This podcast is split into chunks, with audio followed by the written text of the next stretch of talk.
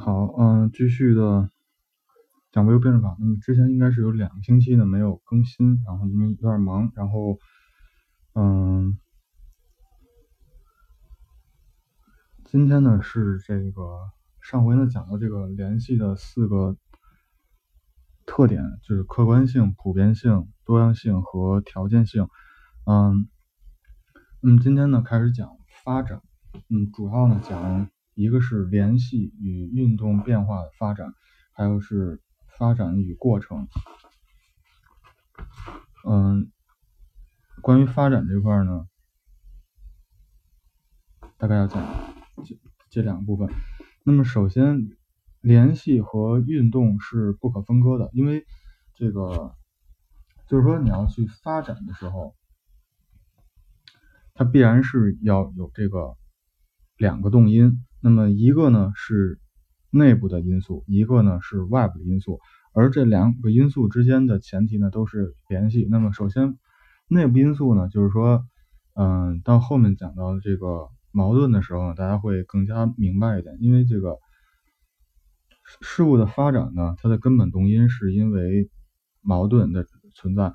那么首先矛盾的两方呢，是它一定是要有联系的，才能是这个。互为矛盾的，那这是内部，那么也就是说内部联系。那么外部联系呢就是说，因为这个事物呢，它在与另外一个事物之间呢，可能也存在着矛盾。那么这块呢，就是说这个外部联系。那么所以说，这个发展的前提呢，是首先是有矛盾在里面。那么，那么事物的相互联系呢，包含着事物的相互作用。而相互作用呢，必然导致事物的运动、变化和发展。那么事物之间相互作用的结果呢，就是使事物原有的状态和性质呢发生了程度不同的变化。那么概括一切的形式的变化呢，就是运动。那么运动变化的基本趋势呢，就是发展。那么这块呢，首先来讲第一点，就是说变化呢，它是一种。运动，那么我们讲发展呢，是指的是新事物的诞生和旧事物的灭亡，也就是说，发展呢是往好的方向发展，是往这个符合现在客观条件的方向发展。而变化呢，就是说要更大一些，就是它包含了发展，它也包含了退步，就是说变化呢，就是说只要它与这个。它在变化之前的这个性质不一样呢，就可以说是变化。但是这个变化呢，有好的方面，也有就是说可以往好方向对退步了，也可以就是不是可以往好方面是发展，然后往不好方面就是说退步了。嗯，但是呢，就是说事物变化的一个总趋势呢，一定是往这个。好的方向，那么就是这个，就是运动变化的基本趋势是发展，就是说它从从更宏观的把时间轴拉长点的话，它一定是往前发展的，就是一定是往前变化，那么就是发展。虽然说在这个过程中会有一定曲折，就是会有一定的这个退步的情况出现，但是说它的总趋势一定是发展的。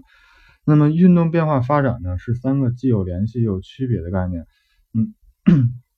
那么运动呢，作为物质的固有属性呢，是事物的一般变化和过程。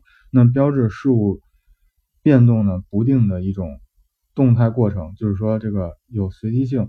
那么变化呢，则是指的一个这个运动的一般内容，就是事物发生的改变。那么这块就是说，运动呢是一个更比较抽象的一个概念，就是说。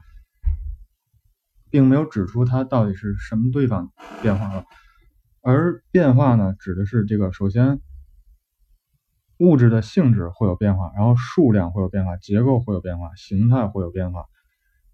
那么具体的哪个方面有变化呢？这块就是说用变化来去表达。那么运动和发展呢，都是包含着事物量的变化。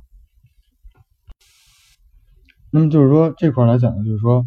运动呢，指的是这个事物所存在的一种方式、一种属性，而变化呢，指的是这个运动的内容，就是说它的每某某个方面发生了运动。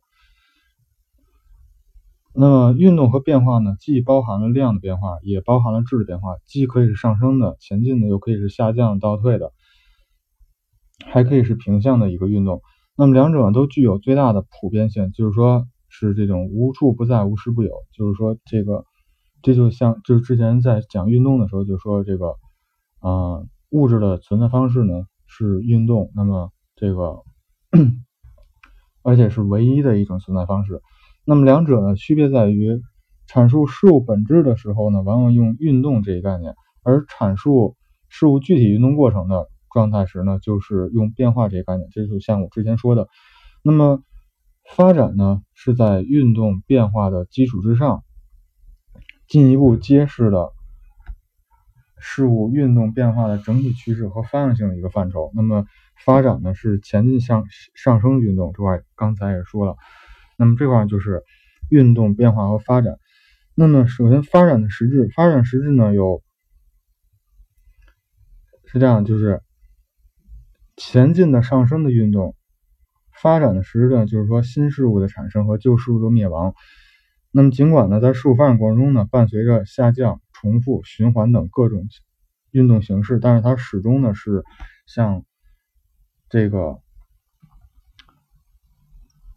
就是说，它是一种就是多项性式的一种主流。就是说，虽然说运动的形式有很多种，然后那个，然后呢会方向会混动，但是它的这个主流的一种趋势呢，一定是向上向这个前进的方向。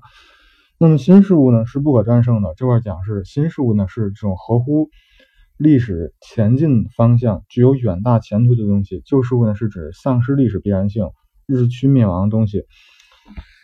那这就讲，就是说新事物和旧事物，它不是说去看它这个事事物的诞生时间有多长，它存在的时间有多长，而是说看这个它是否可以的这个啊合乎这种客观规律，是否合乎这个环境的一能够在这个环境中生存，那么去看它的新旧，这是哲学上的这种新旧。